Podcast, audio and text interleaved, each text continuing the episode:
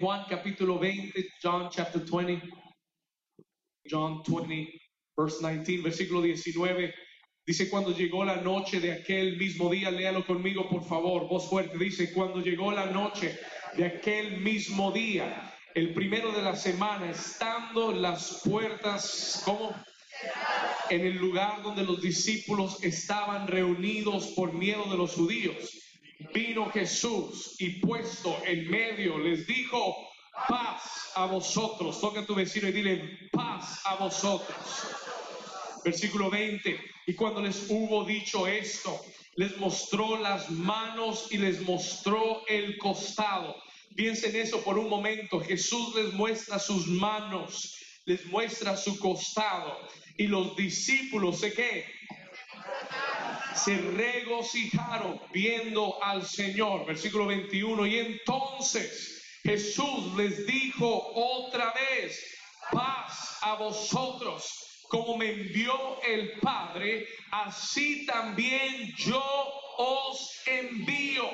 Y habiendo dicho esto que hizo, sopló y les dijo, recibid el Espíritu Santo. Una vez más, léalo conmigo, versículo 22, y habiendo dicho, eh, léalo en voz fuerte, diga, y habiendo dicho esto, sopló y les dijo, recibid el Espíritu Santo, a quienes remitieres los pecados, les son remitidos, y a quienes se los retuviereis, les son retenidos. Y la iglesia dice, amén y amén. Diga conmigo tres dimensiones del Espíritu Santo. Puede tomar su asiento. You may take your seat. Estamos en, en la época conocida en el, en el mundo judío como la fecha o la, la fiesta de Pentecostés. Diga conmigo, Pentecostés. Y mucha gente asocia eh, la palabra Pentecostés con el Espíritu Santo, pero la idea de Pentecostés existió aún antes de que viniera el Espíritu Santo. Amén. El Espíritu Santo llegó en el día de Pentecostés, en la fiesta judía de Pentecostés. Pero esta fiesta es en esta época del año, it's in this time of the year. Así que estamos justo a tiempo, digo amigo, estamos a tiempo para la fiesta del Espíritu Santo. Amén. ¿Cuántos dicen amén? ¿Cuántos están despiertos hoy? Amén. ¿Cuántos? No voy a preguntar cuántos están dormidos. Amén. Entonces, e- es una, es una temporada especial y yo quiero tomar esta semana, la próxima semana, para hablarle, todos los años lo hago, I do it every year, todos los años eh, siento la necesidad, es una necesidad que la iglesia aprenda del Espíritu Santo. It is a need that we learn from the Holy Spirit. Amen. El Espíritu Santo no es una comodidad, no es, Espíritu Santo no es algo, no es, no es algo adicional que podemos o no vivir con él o sin él. No, es una necesidad. Diga conmigo, el Espíritu Santo, vamos, dígalo, el Espíritu Santo es una necesidad. Todo creyente necesita al Espíritu Santo. Every believer needs the Holy Spirit. Yo creo que por mucho tiempo en la iglesia se ha hablado y se ha oído hablar acerca del Espíritu Santo, pero la, real- la realidad es que muchos en la iglesia, dentro de la iglesia, no hablo solamente de esta iglesia, hablo de la iglesia en general, muchas personas que han oído hablar del Espíritu Santo solamente conocen al Espíritu Santo teóricamente, you know it theoretically. Mucha gente conoce al Espíritu Santo teóricamente. ¿Qué quiere decir eso, pastor? Bueno, si usted le preguntan quién es el Espíritu Santo, usted sabe responder. You know how to answer that. Usted dice, bueno, el Espíritu Santo es parte de la Trinidad, la tercera persona de la Trinidad, el Espíritu Santo vino en forma de paloma, el Espíritu Santo esto y lo otro. Y usted puede saber teóricamente, theoretically, you might know, la mayoría de la iglesia sabe teóricamente quién es el Espíritu Santo, pero la realidad es que la mayoría de las personas dentro de nuestras iglesias nunca han tenido, escúcheme esto, una experiencia real con el Espíritu Santo. Y mi pregunta en esta mañana es, my question to you this morning is, ¿qué es mejor? What is better? saber teóricamente quién es el Espíritu Santo o tener una experiencia real con el Espíritu Santo. What is better? ¿Qué es mejor? Hay gente que se conforma con simplemente aprender, leer un libro y saber quién es el Espíritu Santo y no y piensan que al entender quién es o saber quién es, ya tienen todo lo que necesitan. They have everything they need. Pero la realidad es que un creyente sin el Espíritu Santo, a believer, escúcheme lo que le voy a decir, por favor.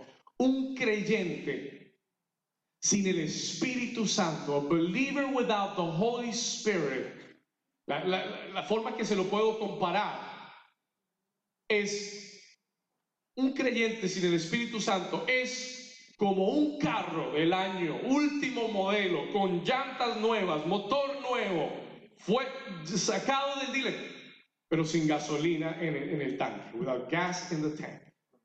Pregunta, ¿para qué sirve un carro de último modelo que funcione perfectamente, que tenga todos los componentes, pero que no tenga gasolina en el tanque? ¿Para qué funciona?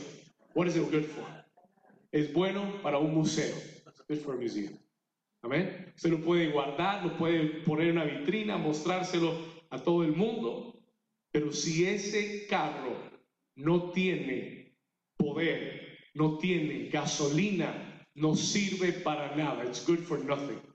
Y ahora escuche lo que le voy a decir. Hay muchos cristianos, there are many believers, sentados en una iglesia que son carros que el Señor ha, ha hecho nuevos. God has made them new. Amen. El Señor los ha hecho nuevos, nuevecitos. Tienen llantas nuevas, aceite nuevo, fresco. Everything is new. Pero no tiene gasolina en el tanque. They've got no gas in the tank. Y por eso usted tiene que andar empujándolos para todas partes. ¿Cuántos dicen ay, ay, ay? Hay muchos cristianos que hay que ir, que hay que estar remolcando todo el tiempo. Usted tiene, ¿sí ha visto esos carros que hay que empujarlos porque se quedaron sin gasolina? ¿Sí? Bueno, hay muchos cristianos que andan sin gasolina y hay que estar empujándolos para que lleguen a un lado. Le voy a decir algo, no hay nada, there's nothing more draining. Escúcheme lo que le voy a decir, le voy a contar un secreto pastoral. No hay nada que le quite o le saque a uno más la fuerza como pastor estar empujando a la gente. En estas semanas hablé con el Señor, y le dije, Señor, estoy cansado, El Señor me dijo, ¿de qué? Estoy cansado de andar empujando a la gente. Tired of pushing people. Y el Señor me dijo, qué bueno. Listen good. Enséñales a ser llenos del Espíritu Santo. ¿Cuántos dicen amén? Porque en el momento que tú aprendas a ser lleno del Espíritu Santo, no podrás quedarte en el mismo lugar. You will not be able to stand in the same place. No podrás quedarte en el mismo lugar estancado. Algo dentro de ti va a comenzar a pedir que, que, seas movido, que, se, que arranques, que seas usado, que seas utilizado por Dios. Alguien dice amén. ¿Cuántos quieren ser llenos del Espíritu Santo? How many full of the Holy Spirit? Puede ser un carro bonito, puedes estar exteriormente muy bien, parece que tienes todo lo necesario, pero hasta que el Espíritu Santo no ha llenado tu vida, eres inútil, you are useless. Solo funcionas cuando alguien te empuja. That's the only time you work for anything. Eh, pero eres inútil, no tienes poder, no tienes función sin el Espíritu Santo. Y esta es la triste realidad de muchas iglesias. Es la triste realidad de muchas iglesias donde no pasa nada, nothing happens. Nada sucede, nada avanza, nada cambia. Escúcheme, este año para mí ha sido un año muy especial. This has been a real special year for me. Porque este año Dios me ha desafiado a cambiar mi mentalidad. God has really challenged me to, change my mentality. ¿Cómo así, pastor? Bueno, eh, yo he entendido que el creyente, que el Hijo de Dios, lleno del Espíritu Santo, está supuesto a vivir una vida sobrenatural. It's supposed to live a supernatural life. Yo se lo dije el, domingo pasado, I told you last Sunday. Si usted simplemente quiere seguir viviendo con una mentalidad natural, lógica, si usted quiere seguir viviendo con una mente eh, de, de, este mundo normal, es mejor que usted encuentre, no, no tiene que venir a la iglesia, you need to come to church. Usted puede encontrar un lugar donde le enseñen el pensamiento positivo y, donde usted pueda eh, conocer a otras personas y, va a estar bien, you'll be fine. Nosotros no venimos a Dios para seguir viviendo una vida normal y natural. El que conoce a Dios, el que ha nacido de Dios, comienza a caminar, comienza a vivir y comienza a pensar con una mente sobrenatural. ¿Por qué, pastor? Porque Dios es sobrenatural. God is supernatural. Diga conmigo, Dios es sobrenatural. Ahora dígalo como si lo creyera. Diga, Dios es sobrenatural. Do you understand that? ¿Entiende eso? ¿Entiende eso? Esta es una realidad, es una verdad que la iglesia tiene que comenzar a abrazar. We need to begin to embrace. La, iglesia no es un lugar para que cosas normales sucedan. La vida de un creyente no es una vida donde deben suceder cosas normales. No, en tu vida deben suceder cosas sobrenaturales. Tu vida debe ser una demostración de un Dios sobrenatural. Alguien dígame amén. Alguien que esté despierto. Tu vida, your life needs to be a demonstration of a supernatural God.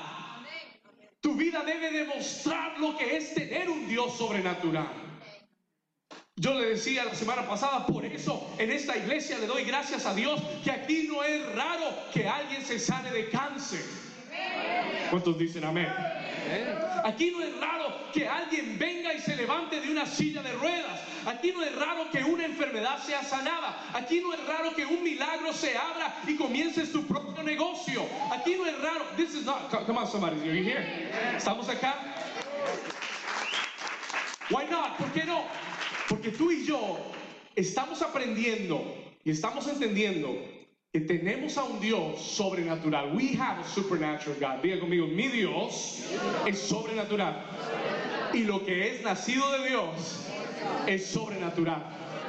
Así que si tú estás viviendo naturalmente, you're living naturally, y tú, yo le hablé la semana pasada, le decía, espera lo inesperado. El que nace de Dios vive esperando lo inesperado. Yo no estoy esperando que las cosas me salgan como yo tengo planificado. Yo estoy esperando que Dios meta su mano en lo natural y algo sobrenatural comience a suceder. Yo no estoy esperando que esta iglesia crezca eh, eh, lógicamente. En, bueno, en cinco años vamos a llenar este lugar, en dos años no. Yo estoy esperando algo sobrenatural de Dios. Yo estoy esperando que un día de estos no haya suficientes sillas para acomodar todas las personas que van a llegar a este lugar. Do you understand what I'm saying? Mentalidad cambia. Antes yo me levantaba en un día lluvioso, un domingo lluvioso y decía, Señor, ¿y por qué la lluvia hoy? Detén la lluvia. No va a llegar nadie. No, not anymore, ya no. Yo le digo gracias Señor por la lluvia, porque hoy va a llegar toda la gente que no le importa si llueve o no llueve, toda la gente que te ama por encima del clima, por encima de las condiciones. Amén. ¿Estamos acá? So something has changed within me. Algo ha cambiado dentro de mí. Yo creo en un Dios sobrenatural. I believe in a supernatural God. Ahora, si tú quieres, escúchame bien, si tú quieres, mire, mire lo, lo, poderoso de esto. Look at how powerful this is. Esta semana estaba en la oficina y un compañero de trabajo se me acercó y es alguien que yo he invitado a la iglesia, es alguien, alguien que ha venido la, a la iglesia, es alguien que ha visto milagros en la iglesia. Y él se me acercó y me dijo, David, estoy en una situación difícil. I'm in a difficult situation. Tengo un problema con tal y tal y tal y tal cosa. ¿Será que tú puedes orar para que Dios haga un milagro en mi vida? Y yo dije, y algo dentro de mí brincó. Y, y yo le dije, claro que sí, of course, I can pray for you. Pero ¿saben lo que más alegría me dio? Que él me mirara a mí y supiera que mi Dios puede hacer milagros. Que me mirara y dijera, I know your God can do a miracle. Y la gente alrededor tuyo debe buscarte cuando necesite un milagro. Porque deben saber de ti. They should know.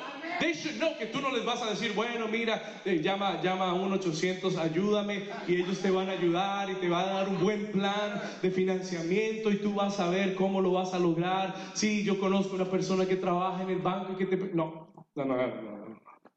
No, no. Ellos deben venir a ti. They should come to you. Porque ellos saben que tú tienes un Dios que hace milagros. Eso merece un aplauso fuerte, yo lo sé.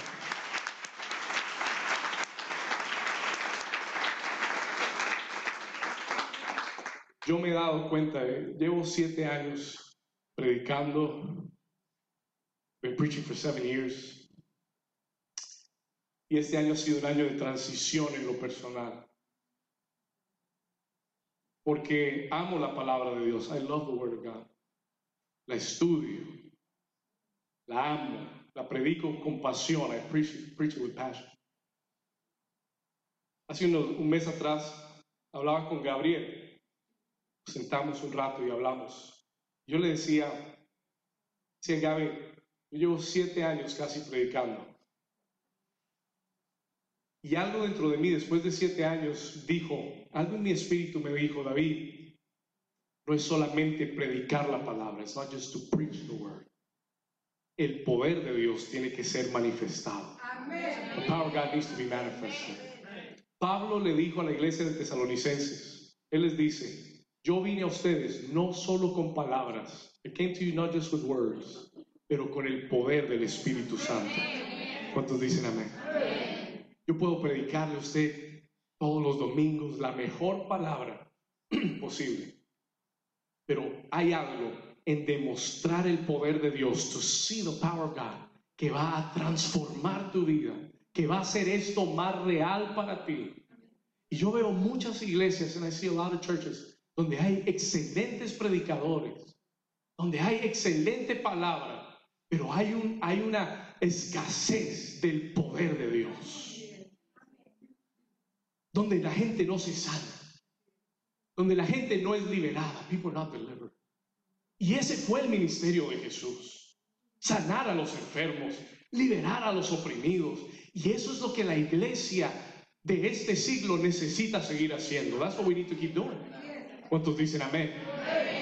Eso es lo que la iglesia, ¿por qué? Porque el mundo necesita ver la demostración del poder de Dios. They need to see the power of God. Jesús dijo, el que creyere en mí, estas señales le seguirán. These signs shall follow them. En mi nombre echarán fuera demonios. Hablarán en nuevas lenguas. Pondrán sus manos sobre los enfermos y sanarán.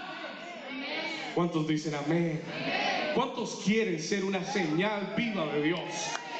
Amén. ¿Cuántos saben que el mundo todavía necesita el poder de Dios? Wow. Hay algo que está cambiando. Estoy en la introducción del mensaje. Hay algo que está cambiando. There's something that is changing. Y se lo digo personalmente en mí, personally en mí. Hay algo que, está, que Dios está cambiando en mí. God is changing something inside me. Hay una compasión y hay una sed de demostrarle al mundo el poder de Dios dentro de mí. Oh. Tuvimos estos días, hace, bueno, el viernes estábamos en Orlando, vamos en Orlando, vamos con Cami y fuimos a un- uno de estos parques de diversiones que a él no le gustan. Y, pues, bueno, pero eh, en la fila, en el parque, había muchos estudiantes de high school, a lot of high school kids. Bueno, y en una de esas filas estamos parados, we're standing there. Y yo simplemente estaba viendo a todos esos jóvenes, kids. Y algo dentro de mi espíritu estaba gimiendo. Yo no estaba pensando, I wasn't thinking about the ride. No estaba pensando en nada. Estaba pensando en esos jóvenes. Estaba diciendo, Señor, ¿cuánto tú los amas? How much do you love them? y cuánto, cuánto ellos necesitan ver tu poder. How much they need to see your power. Y me recordé de una época donde yo tenía esa edad, when I was that age. Y yo, y yo tenía un hambre y una sed de Dios. Y el Señor me dijo, David, este es el tiempo. Diga conmigo, este es el tiempo. El Señor nos va a entregar los jóvenes. El Señor va a poner en esta iglesia un corazón por la juventud, un corazón por los jóvenes. No vamos a criticarlos, no vamos a hablar mal de ellos. El mundo dice, las noticias dicen, esta generación está perdida, esta generación es rebelde, esta generación hablan mal de los milenios. Yo me arrepentí, Señor, nunca más hablo mal de los milenios. Amén. No, ¿por qué? ¿Sabe por qué? Porque esta generación va a ser la generación que va a ser movida más que ninguna otra generación con el poder del Espíritu Santo. Alguien diga amén. El jueves estábamos con los hombres en el grupo y yo no sé por qué el Señor me detuvo y nos quedamos orando por, por un tiempo y oramos por los jóvenes. Y yo le decía a los hombres, oren conmigo y oren por los jóvenes. Clamen por los jóvenes y pídanle a Dios que nos dé pasión por la juventud. Y este verano, diga conmigo, este verano, Dios va a hacer algo en esta iglesia con los jóvenes. Este verano, something is going to change in our young people in this church. Y algo va a pasar. Usted va, cuando usted vea tanto joven en esta iglesia, sepa que es el mover de Dios. ¿Cuántos dicen amén? Alguien que le dé un aplauso fuerte a Jesús, que lo crea conmigo.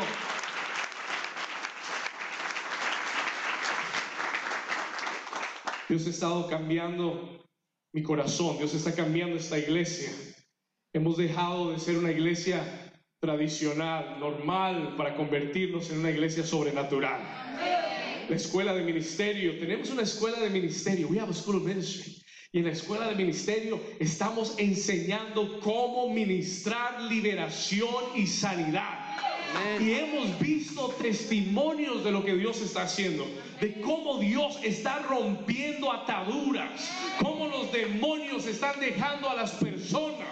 ¿Para qué? Para que tú te levantes y seas un instrumento de liberación para otros. Para que mañana el equipo de evangelismo salga a la calle y comience a orar por los enfermos en la calle y comience a recibir testimonios de sanidad instantáneos. ¿Cuántos están acá? This is what's happening in the church. Eso es lo que está pasando en esta iglesia. Si usted viene aquí solo los domingos, you're, you're missing out. Se está perdiendo lo que verdaderamente está pasando. What really is happening. Escúcheme. Esta iglesia está bajo un proceso de transformación. We're in a transformational moment. Su pastor está sufriendo un proceso de transformación con Dios. Y le doy gracias a Dios, porque Dios me está desafiando. God is challenging me. Y yo se lo dije a los hombres el, el- el jueves y les dije, prepárense, porque en unos seis meses su pastor va a trabajar tiempo completo para New Season. That's it. Y vamos a, y vamos a ver a esta iglesia avanzar y crecer poderosamente. Ya lo decidí, it. It's done.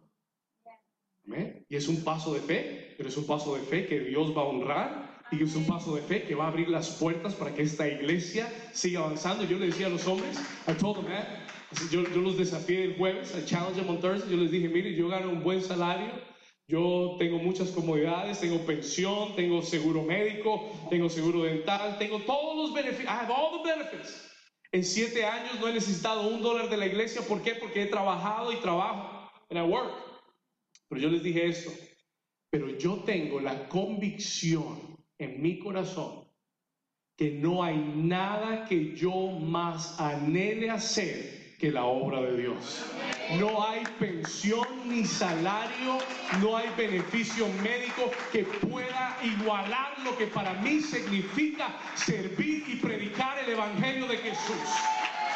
Y yo quiero desafiarte a ti, and I want to challenge you to be passionate for the gospel.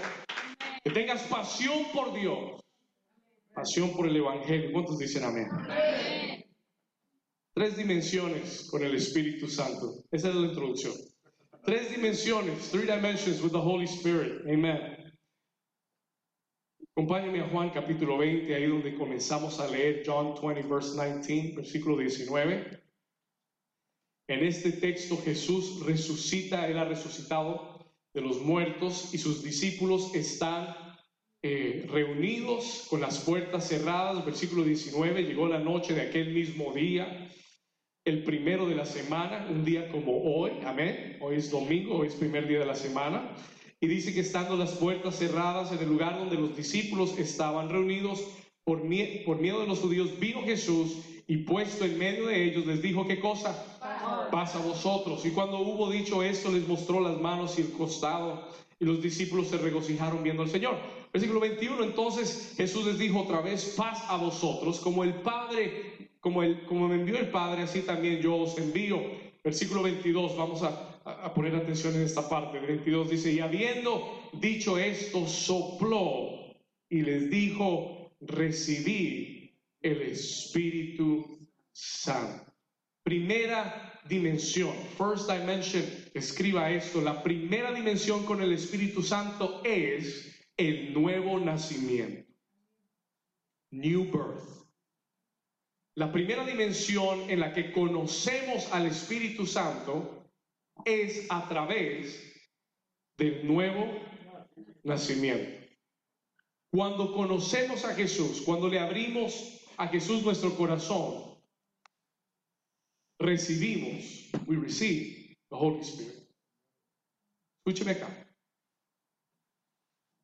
Por tres años y medio, los discípulos caminaron con Jesús, the disciples walked with Jesus, pero encontramos que los discípulos eran muy carnales y no eran mexicanos. Chale carnal. Eran carnales, pero no eran mexicanos.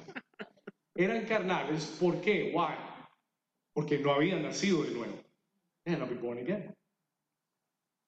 ¿Por qué no habían nacido de nuevo? Porque Jesús aún no había muerto en la cruz porque la obra redentora aún no se había finalizado. Entonces encontramos discípulos que un día querían seguir a Jesús y el otro día se querían ir. Encontramos discípulos que un día decían, Señor, yo te defenderé hasta la muerte y el otro día lo estaban negando en frente de toda la multitud. Y había una inconstancia muy grande. Why? Why was there such an inconsistency in their life? ¿Por qué? Sencillo porque no había nacido de nuevo. They had not been born again. ¿Por qué no había nacido de nuevo? Porque Jesús no había muerto en la cruz todavía. Porque no había derramado su sangre todavía. Entonces, cuando Jesús resucita, su primera tarea es, tengo que ir donde mis discípulos. Y ahora sí, tengo que darles esta experiencia. I need to give them this experience. Que tengan el nuevo nacimiento. Que dejen de ser tan porque es imposible seguir a Jesús en la carne. Hay que nacer, Dios mío, hay que nacer de nuevo. El término nacer de nuevo se refiere a tu espíritu. It talks about your spirit. Cuando alguien nace de nuevo, lo que nace de nuevo no son sus emociones ni su mente. Atención, lo que nace de nuevo no es su cuerpo, no. Si usted recibió a Jesús a los, a los 25 años, sigue teniendo 25 años. ver, Aunque usted quiera comenzar de cero otra vez. No, sigue teniendo la misma edad. ¿Por qué? Porque lo que nace de nuevo no es su cuerpo, no es su mente, no son sus emociones. Lo que nació de nuevo fue su espíritu. It was your spirit.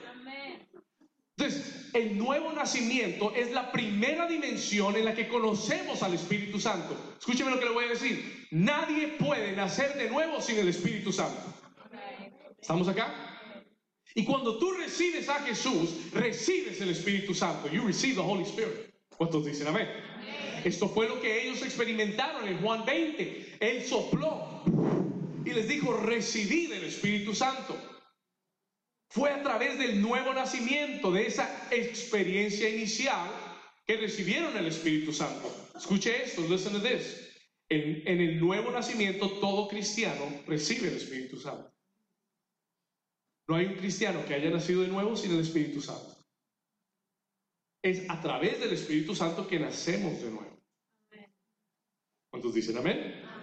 Ok, en el nuevo nacimiento, en esta dimensión del nuevo nacimiento, ¿qué sucede en tu vida? What happens in your life? Se despierta un hambre espiritual por conocer a Dios. Toda persona que verdaderamente ha nacido de nuevo tiene un hambre espiritual por conocer a Dios. Cuando estabas en el mundo no te importaba Dios. No querías saber de Dios. Si ibas a la iglesia bien, si no ibas a la iglesia bien, estábamos apartados. Cuando naces de nuevo, when you're born again, hay un hambre dentro de ti por conocer a Dios. Tú no sabes cómo, no sabes cuándo, no sabes qué, pero hay un hambre. There is a hunger. ¿Por qué? Porque tu espíritu ahora está vivo. It's alive. Y tu espíritu anhela a Dios. It, it longs for God. Por eso hay un deseo por conocer a Dios. Amén. Primera dimensión. En esta dimensión del nuevo nacimiento, número dos, en esta dimensión del nuevo nacimiento hay una convicción de pecado. There's a conviction of sin. Cuando tú naces de nuevo, ya tú no puedes pecar como pecabas antes. ¿Cuántos dicen amén? Amén. Sí, ya tú no puedes pecar como pecabas antes. Antes tú pecabas y te daba igual. Antes hacías las cosas opuestas a como Dios las había mandado y te daba lo mismo. Cuando tú naces de nuevo, when you're born again, ya tú no puedes pecar y disfrutar. ¿Cuántos dicen amén? Amén. Escúcheme. Oh, oh, oh, sí, sí puedes pecar. You can sin. Pecamos. Le fallamos a Dios. Pero el que nace de nuevo tiene convicción del Espíritu Santo. Amén. El Espíritu Santo te dice enseguida, "Eh, eh, eh, eh". Something's wrong. Tú no lo disfrutas. Antes tú lo hacías y lo disfrutabas y no te importaba. Ahora si lo haces, no lo disfrutas. Ahí uno sabe que ha nacido de nuevo. Si tú sigues, si tú sigues pecando con ganas como lo hacías antes, eh, I don't know. No sé. No sé si naciste de nuevo qué pasó. ¿Estamos acá? Entonces, esta es la primera dimensión. This is the first dimension. Hay una convicción de pecado. There's a conviction of sin. Número dos. Número uno. Número dos. Segundo es, en esta dimensión hay un hambre espiritual por conocer a Dios. Y este es el principio de la transformación en nuestra vida. Esta es la primera dimensión, el nacer de nuevo. La mayoría de la gente en la iglesia ha nacido de nuevo. Amén. La mayoría de las personas en la iglesia ha entrado en la primera dimensión con el Espíritu Santo. Pero diga conmigo, hay una segunda dimensión. There is a second dimension. Porque Jesús, aunque sopla sobre ellos y les dice, recibid el Espíritu Santo, si usted voltea la página de su Biblia conmigo y hable, abre el libro de los Hechos, you go to the book of Acts, capítulo 1. Jesús antes de ser tomado al cielo no se va sin antes decirles a los discípulos y darles instrucciones específicas. Hechos capítulo 1, versículo 4. Quiero hablarle de la segunda dimensión. I want to talk to you about the second dimension. There's a, conmigo, hay una segunda dimensión. La mayoría de los cristianos está en la primera. You're in the first. Escuche esto, hay una segunda dimensión. Hechos capítulo 1, versículo 4. Acts chapter 1, verse 4. Y estando juntos, versículo 4, les mandó, Jesús les mandó que no se qué, no se fueran de, de Jerusalén, sino que esperasen la promesa del Padre, la cual les dijo, oísteis de mí, versículo 5, porque Juan ciertamente bautizó con agua, mas vosotros seréis qué cosa? Bau- dígalo fuerte, mas seréis qué? ¿Con quién? Con el Espíritu Santo dentro de no muchos días. Y hay mucha gente que no entiende la relación entre esos dos versículos. Mucha gente dice, pero si él ya les había soplado y les dijo recibir el Espíritu Santo, pero esa fue la primera dimensión. That was the first dimension. Ese fue el nuevo nacimiento. Pero existe una segunda dimensión. Él les dijo, no se vayan de Jerusalén, esperen la promesa del Padre, porque dentro de no mucho tiempo seréis bautizados, diga conmigo, bautizados en el Espíritu Santo. Segunda dimensión, anótelo, write this down, second dimension. La segunda dimensión con el Espíritu Santo es el bautismo del Espíritu Santo. O el bautismo en el Espíritu Santo. The baptism in the Holy Spirit. Escuche esto. Listen to this. Ah. There is a second dimension. Hay una segunda dimensión. La, mayoría de la gente en la iglesia ha creído que simplemente recibir a Jesús es suficiente, it is enough. Es suficiente experiencia ya con el Espíritu Santo. Pero Jesús aclaró que hay una segunda dimensión, there's a second dimension. La razón por la que hay tanta gente en la iglesia, escuche esto,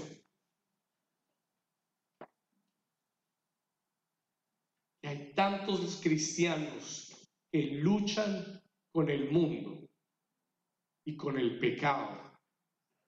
¿Y por qué hay tantos cristianos que son vencidos y a menudo retroceden y regresan? Es porque no han entrado en la segunda dimensión. Because they've not gone into the second dimension.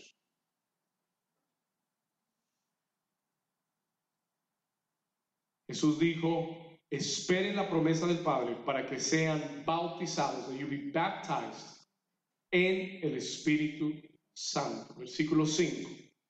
Vamos a ir acá. Hechos capítulo 1, versículo 5. Porque Juan ciertamente bautizó con agua, mas vosotros seréis, ¿qué cosa? Con el Espíritu Santo dentro de no muchos días. La palabra bautizado, word baptized, es literalmente sumergido, es to be submerged. Escuche esto, la palabra bautizado, cuando Jesús dijo, seréis bautizados en el Espíritu Santo, es literalmente será sumergido en el Espíritu Santo, submerged in the Holy Spirit. Escuche esto, sumergido, bautizado quiere decir sumergido, saturado, empapado, lleno hasta rebosar. Que ninguna área de tu vida queda fuera. ¿Por qué? Porque estás siendo sumergido. You've been submerged en el Espíritu Santo. Cuando alguien es bautizado en agua, ¿qué hacemos? What do we do? Lo sumergimos totalmente bajo agua. Y eso es bautizo en agua. Cuando alguien es bautizado en el Espíritu, no eres tú que tienes al Espíritu, es el Espíritu que te tiene adentro de él. Ah, ya no eres tú llevándolo a él, es él llevándote a ti. ¿Cuántos me están entendiendo? You understanding that? Hay un bautizo, there is a baptism, más poderoso que el bautizo en agua. Sí, cuando, cuando Juan bautizaba a la gente en agua, when John was baptizing people in water, él dijo, viene uno después de mí que no los va a bautizar en agua, he won't baptize in water, los bautizará en Espíritu Santo y fuego. Alguien diga fuego. He said, you, he shall baptize. Él dijo, él los bautizará en Espíritu Santo y fuego. ¿De qué estaba hablando Juan? What was John talking? Juan tenía una revelación. Juan sabía que Jesús venía a darnos un bautizo de poder. Diga conmigo, bautizo de poder. Sí, el, el bautizo del Espíritu Santo. Versículo 8, verse 8. Let me get into this part. Voy a entrar en esta parte. Versículo 8, Hechos 1, versículo 8. Jesús dijo, pero recibiréis, ¿qué cosa? Poder. Dígalo como si tuviera poder. Diga, recibiréis poder. Pero recibiréis poder cuando haya venido sobre vosotros el Espíritu Santo. Y me seréis testigos en Jerusalén, en Judea, en Samaria y hasta lo último de la tierra.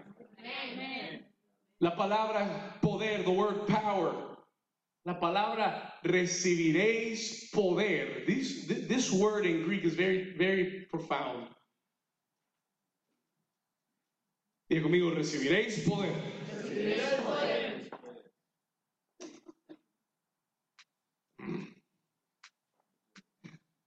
En español no le hace justicia a la idea en griego.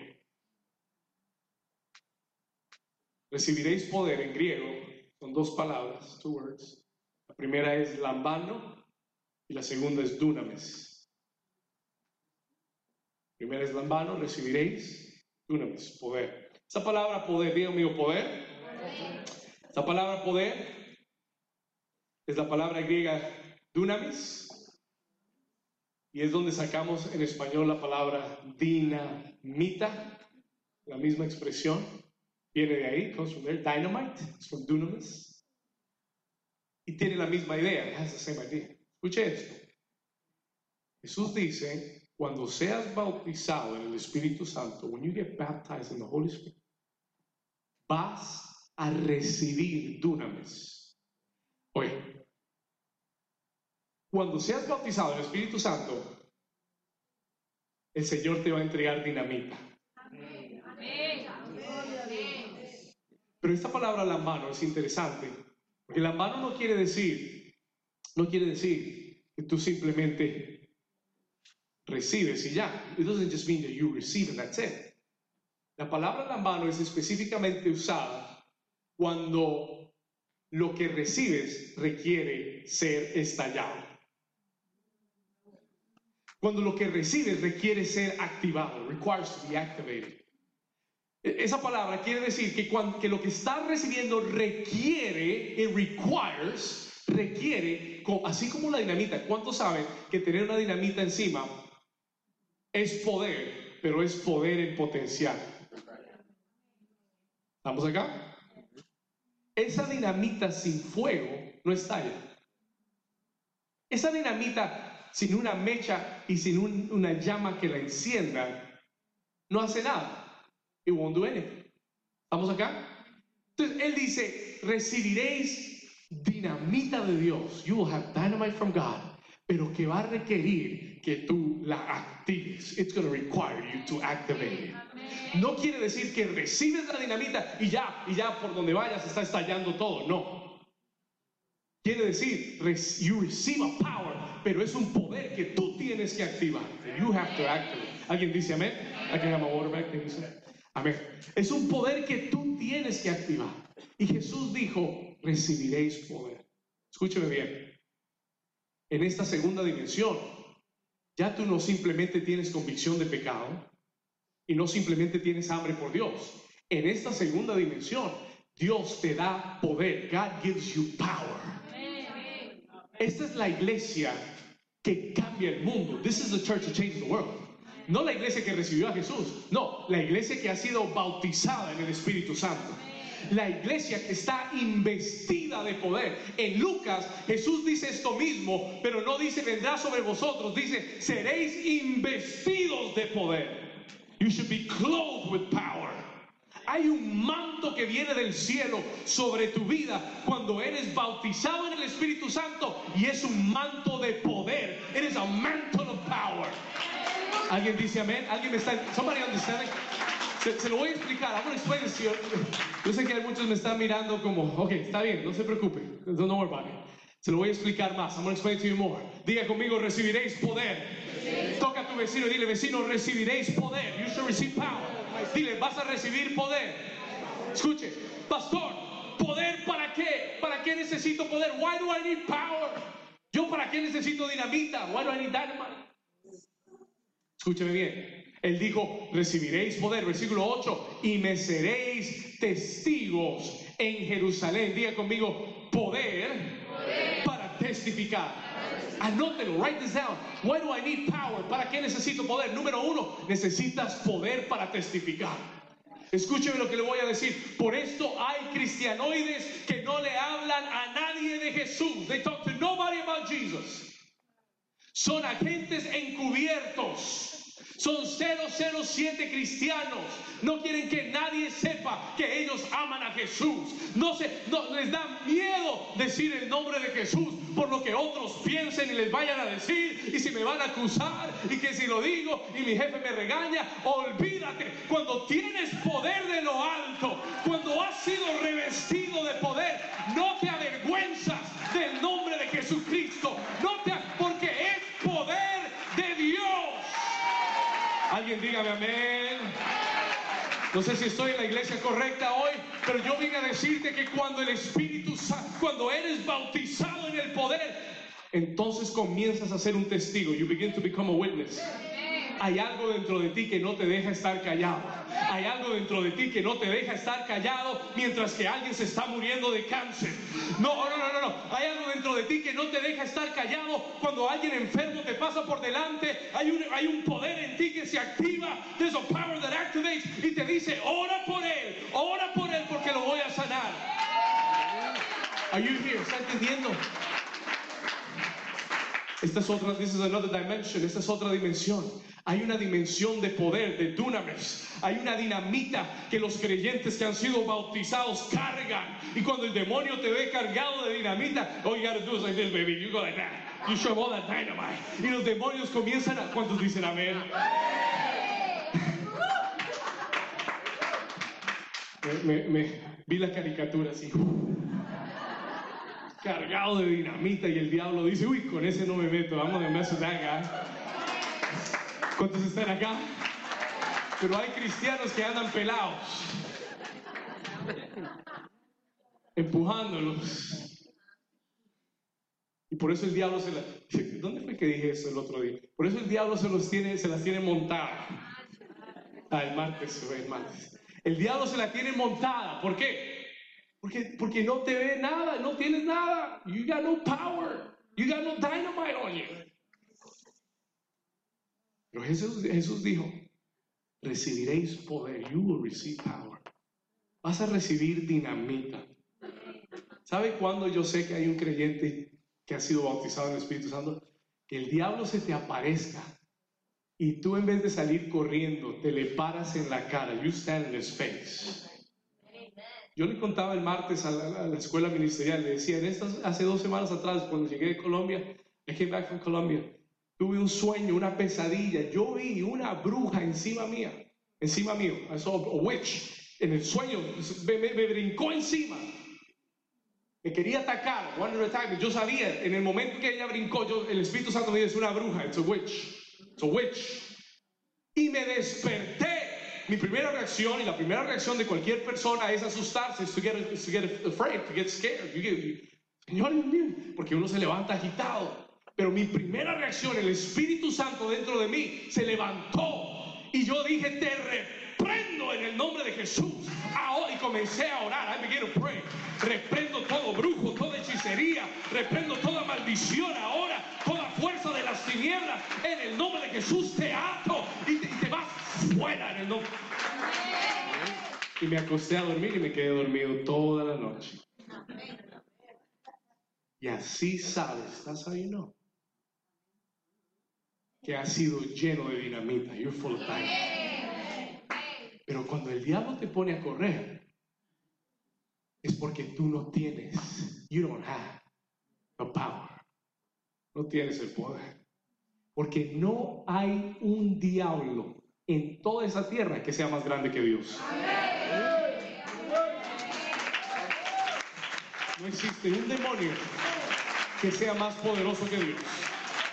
Y por eso Juan dice en primera de Juan capítulo 4 versículo 4, mayor es el que está en nosotros que el que está en el mundo. Por eso hemos vencido, porque mayor es el que está en mí que el que está en el mundo. El espíritu más grande que ha existido en toda la tierra es el Espíritu Santo de Dios. Y está dentro de mí y yo estoy dentro de él. ¿Alguien le da un aplauso al Señor? Alguien diga conmigo, aleluya. Amén. Diga conmigo poder. I'm not gonna finish. I'm not gonna finish. Poder, ¿para qué? Para ser testigo, to be a witness. Poder para predicar la palabra, poder para hablar, ser un testigo. Escucha esto, ser un testigo, to be a witness. No sé si alguien aquí algún día lo han llamado a ser testigo. I don't know if you've ever been called to be a witness. Pero le voy a decir la clave de lo que Jesús dijo. This is what Jesus said. Él dijo, me seréis testigos. En otras palabras, un testigo es alguien que ha estado en la escena del crimen, que ha presenciado lo que sucedió. Usted no puede ser un testigo de lo que le contaron. Usted no puede ser un testigo de lo que fulanito le dijo, que, el primo estuvo, eh, que el hermano del primo estuvo en el lugar que le contaron a usted, entonces es un testigo. No, eso no funciona. Un testigo es alguien que ha estado presente en el lugar de la escena. ¿Estamos acá? Y Jesús dijo, si ustedes quieren predicar, si ustedes quieren ser eh, eficientes, yo quiero que sean mis testigos, pero necesitan poder, you need power. ¿Quién va a creer? Escúcheme. ¿Quién va a creer en un Cristo resucitado que no sana ningún enfermo? Para eso creo en Buda. ¿Estamos acá? Para eso creo en cualquier otra cosa. Pero Buda no sana. Mohammed tampoco sana. Ninguna religión en el mundo tiene el poder para sanar a los enfermos. Pero tú y yo, Jesús nos dijo, seréis revestidos de poder, serán bautizados en el Espíritu Santo, recibirán poder y van a ser mis testigos. ¿Por qué? Porque una experiencia, la experiencia de un testigo, siempre le ganará a la teoría de cualquier otra persona.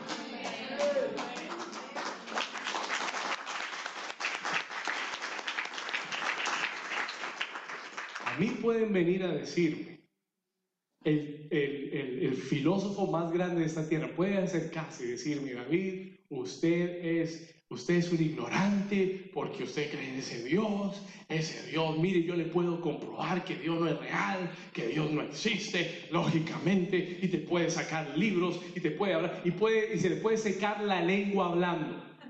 ¿Ok? Pero escucha bien, cuando ese hombre termine de hablar, yo tengo la convicción de pararme y decirle en la cara, yo sé que Dios es real porque he visto el poder de Dios sanando, liberando, restaurando, proveyendo, haciendo milagros.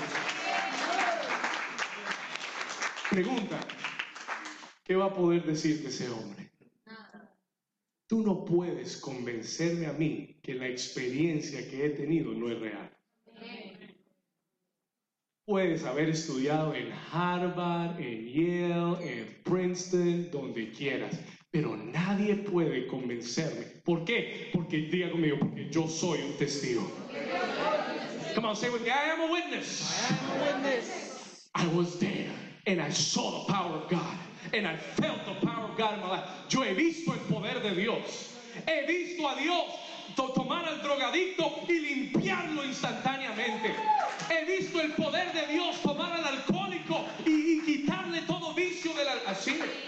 He visto el poder de Dios limpiar al que está adicto al cigarrillo y nunca más tocar un cigarrillo en su vida. Cuando la ciencia tiene que darte parches y tiene que hacer un tratamiento y tiene que hacerte terapia, el Espíritu Santo te toma y en un instante te limpia totalmente. Yo soy un testigo, amo witness. Nadie puede callar a un testigo. ¿Cuántos dicen amén? Oh, porque si tú viste el crimen, tú no te puedes quedar callado. You can stay. Si tú viste el crimen, tú no puedes quedarte con la boca tapada y decir, no, yo no sé. no, no, no". No, tú tienes que, you gotta talk. Tú tienes que decir la verdad. Tú tienes que, hacer que la gente vea la verdad. ¿Cuántos dicen amén? ¿Cuántos quieren ser testigos de Jesús? Dios te da de nuevo autoridad. Número dos, poder para qué? Power for what? Pastor number two. Voy a llegar al final. Número dos, poder para qué? Poder para vencer el pecado. Power to overcome sin. Escuche esto, poder para vencer el pecado. Cuando un creyente, cuando un hijo de Dios ha sido bautizado en el Espíritu Santo, el Espíritu Santo le da el poder para vencer el pecado. It gives you the power to overcome sin. No hay pecado que el Espíritu Santo no pueda ayudarte a vencer. Did you hear what I said? Se lo voy a repetir. Let me say that again. No hay pecado que el Espíritu Santo no pueda ayudarte a vencer. La Biblia dice en el libro de Efesios, en el libro de Romanos, perdón, en el libro de Romanos capítulo 8, que el Espíritu Santo nos ayuda en nuestra debilidad. Que cuando tú eres débil, el Espíritu Santo viene con su poder y activa en ti el Espíritu de santidad. Y la, y la santidad en tu corazón rechaza el pecado. ¿Cuántos dicen amén? Yo no creo en una iglesia que es permisiva del pecado. No creo en una iglesia que acepte el pecado. No, no. Yo creo en una iglesia que cree en la gracia. Creo en una iglesia que sabe que Dios perdona y Dios restaura. Pero creo en una iglesia que tiene al Espíritu Santo. ¿Y para qué tenemos el Espíritu Santo? Para caminar en santidad. ¿Cuántos dicen amén? ¿Cuántos dicen amén? Are you here? Nunca, pero nunca te conformes a vivir una vida de pecado. Nunca te, nunca permites, nunca te digas, oh, ese pecado es muy duro, es muy difícil, ese pecado nunca lo voy a vencer. No, no. Con el Espíritu Santo, with the Holy Spirit, todo pecado se puede vencer. Número tres, number three. Let me keep going. Poder para qué, pastor? Power for what? Número tres, poder para hacer la obra de Dios. To do the work of God. Yo no pudiera pastorear esta iglesia sin el Espíritu Santo. Esto es físicamente, naturalmente y humanamente imposible. This is human, humanly impossible. Pastorear una iglesia sin el Espíritu Santo es humanamente imposible. Se lo digo yo. Y le doy gracias a Dios, porque para hacer la obra de Dios tú necesitas el poder del Espíritu Santo. You need the power of the Holy Spirit. Si tú tienes un llamado de Dios, si tú quieres hacer la obra de you want to do God's work, you need the power of the Holy Spirit. Necesitas el poder del Espíritu Santo. Para sanar enfermos, no hay un libro, no hay una teoría para sanar enfermos. No hay tres pasos para sanar enfermos. Amén. No hay, no hay cinco pasos para liberar un endemoniado. No. Necesitas una sola cosa, el poder del Espíritu Santo. ¿Estamos acá? Y cuando lo tienes, when you have it,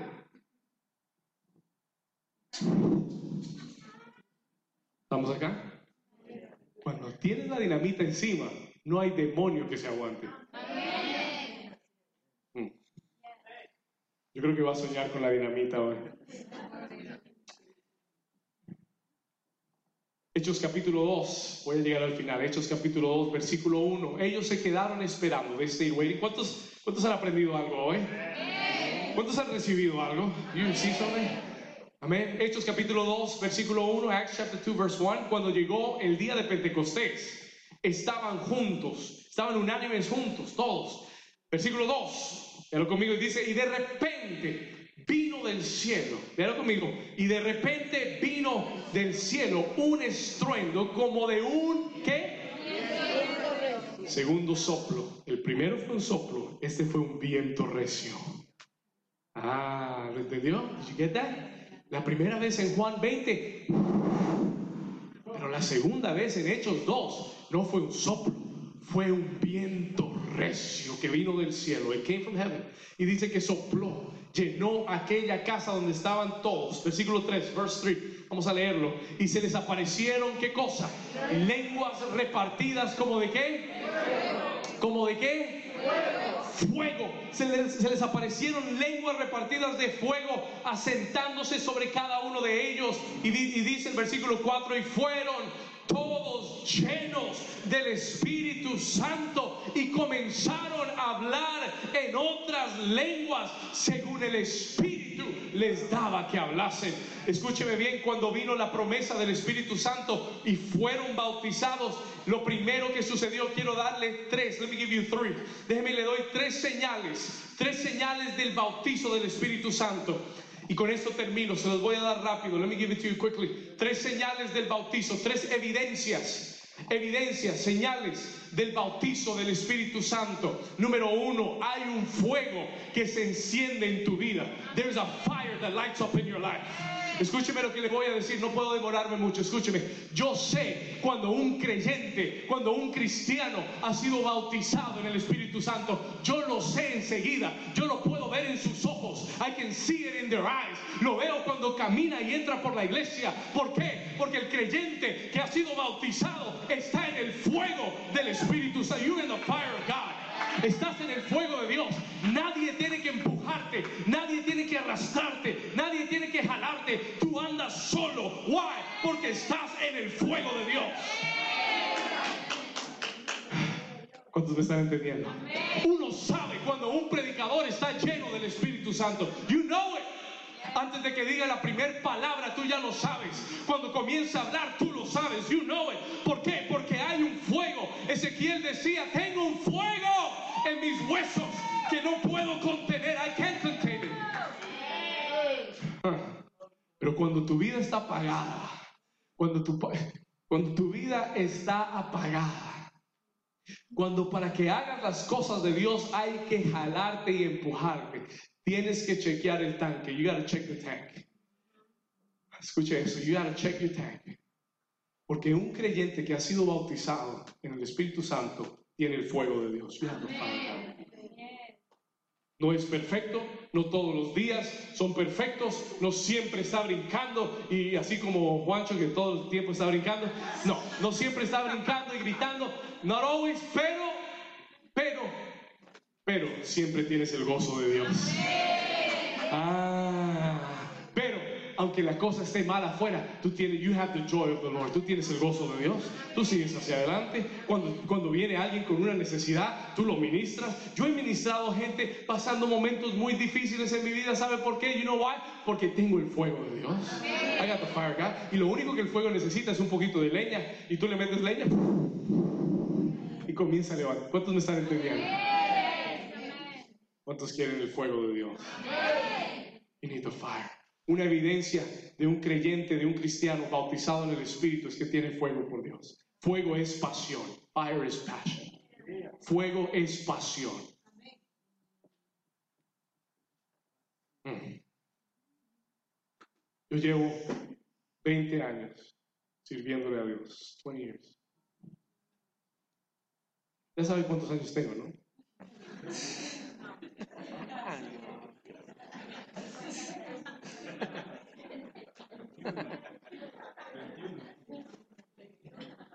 No me en problemas. Let's skip that one. Hace 20 años comencé a servir a Dios. I began to serve God 20 years ago. Voy a decir algo. El mismo David, que usted hubiera conocido hace 20 años. Hay gente aquí que me conoce 15 años. Hay gente aquí que me conoce más de 10 años, over 10 years. Le voy a dar un testimonio personal. Let me give a personal testimony. El mismo David, en los 14, 15 años, estaba sirviendo a Dios con esa pasión. Es el mismo David que hoy está parado enfrente suyo. Con la misma pasión, with the same passion. 20 años, 20 years. No lo digo para que usted diga, wow, pastor, tremendo. No, no, no. Lo digo para que usted entienda que se puede mantener viva, el, vivo el fuego del Espíritu Santo en su corazón. Que puede venir tormenta y caerle todo el agua encima, pero el fuego del cielo sigue bajando. O al sacrificio le pueden echar agua y le pueden echar tormenta y le pueden echar... Cuando se acuerdan que Elías iba a preparar el sacrificio y le echó agua y le echó agua y le echó agua y le echó agua, pero aún así el fuego consumió el holocausto. ¿Cuántos dicen amén? El que está lleno del Espíritu Santo, no importa cuánta agua le echen encima, sigue encendido por Dios. Pasión, pasión, fuego por Dios. Número dos, number two. My God. Número dos, dice la escritura que cuando vino el Espíritu Santo sobre ellos, hablaron en otras lenguas. They spoke in other tongues. comenzaron a hablar en otras lenguas, según el Espíritu les daba que hablasen. Habían muchos judíos en Jerusalén de diferentes naciones de la tierra. Habían judíos que venían de África, de Europa, habían judíos de todas partes que hablaban otros dialectos. Pero ellos, los discípulos, comenzaron a hablar en otras lenguas, como el Espíritu les daba que hablasen. Y toda la gente que estaba en Jerusalén comenzó a oír hablar en sus propios idiomas. Una de las evidencias que, que el Espíritu, que hemos sido bautizados en el Espíritu Santo es el hablar en otras lenguas. It is to speak in other tongues. Hay gente que critica, que no entiende lo que es hablar en lenguas. Yo sé porque un día me pasó a mí, it happened to me. Y muchas veces lo que criticamos y cuestionamos no recibimos. We don't receive it. Pero cuando yo leí la Biblia y leí el libro de los Hechos, capítulo 1, capítulo 2, capítulo 4, capítulo 8, cuando leí lo que Jesús dijo, en mi- el que creyera en mí, en mi nombre echará fuera demonios, hablará en otras lenguas. Encuentro que en toda la Biblia el hablar en otras lenguas es una demostración del poder del Espíritu Santo en nuestra vida. Así que usted puede decir es de Dios o no es de Dios, pero si usted cree que no es de Dios, tiene un problema con Dios, no conmigo. You have a problem with God and not with me. El problema no es conmigo, el problema lo tiene con Dios. Porque Dios lo puso en la Biblia. He put it in the Bible. Pero escúcheme esto, escúcheme lo que le voy a decir. ¿Sabe por qué las lenguas son importantes? Porque es la iniciación a lo sobrenatural. Las lenguas es la iniciación a lo que no entiendes, pero estás dispuesto a recibir. Hasta que eso no cambia en tu mente, nunca vas a ser parte de lo sobrenatural. Porque todo lo sobrenatural hay que creerlo para recibirlo. Todo lo sobrenatural, primero hay que creerlo para recibirlo. To receive. Nada de lo sobrenatural se recibe y después se cree. Jesús dijo, el que creyere verá la gloria de Dios. ¿Cuántos me están entendiendo? Déjeme decirle algo. Vi un reportaje que hizo NBC. NBC made a report. Hizo un reportaje de lo que es hablar en lenguas. Con, bases científicas. Una universidad hizo un, un research de lo que es hablar en lenguas, o what it is to speak in tongues. Y encontraron y se dieron cuenta que las personas que hablan en lenguas activan una parte de su cerebro que no se activa con ninguna otra actividad. Eso es real. Búsquelo, look for it. Y dice que, hay algo anormal que sucede en el cerebro, que hay una parte del cerebro que se activa que ellos nunca habían visto antes. La ciencia está estudiando lo que la iglesia está rechazando. Escúcheme, listen to me, please. La- el mundo está estudiando lo que los cristianos están diciendo, ay, no, eso no es de Dios. No, no, no. Minute.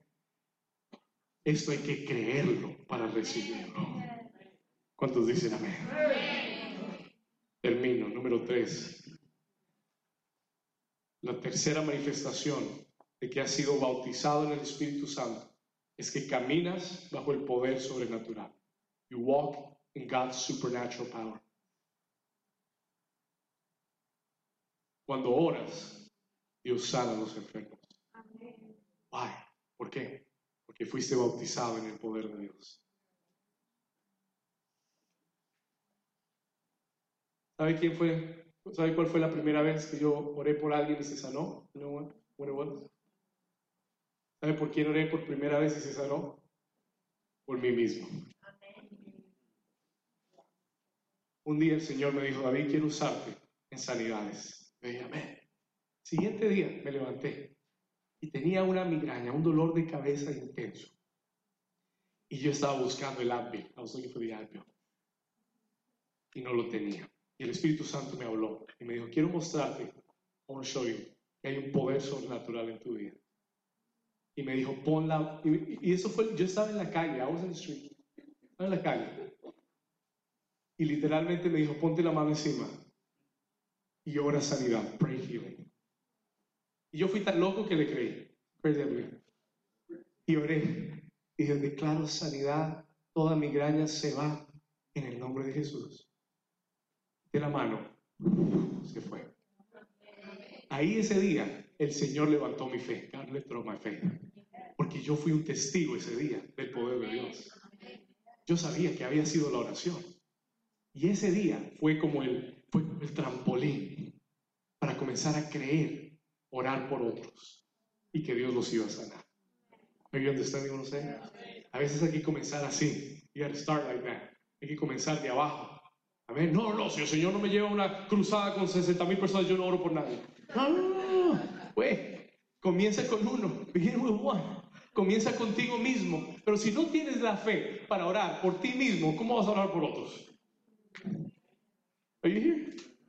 Si no tienes la fe para creer que Dios mismo te puede sanar a ti poniéndote la mano, how you- y quieres que Dios te use ora- orando por los enfermos acá. Amén. Start with yourself. Pero el que ha sido bautizado, el que ha sido bautizado en el Espíritu Santo, camina bajo el poder sobrenatural de Dios. ¿Cuántos dicen amén? ¿Cuántos le pueden dar un aplauso fuerte a Jesús? Póngase de pie. Ponte de pie ahí donde estás. I want to ask the worship team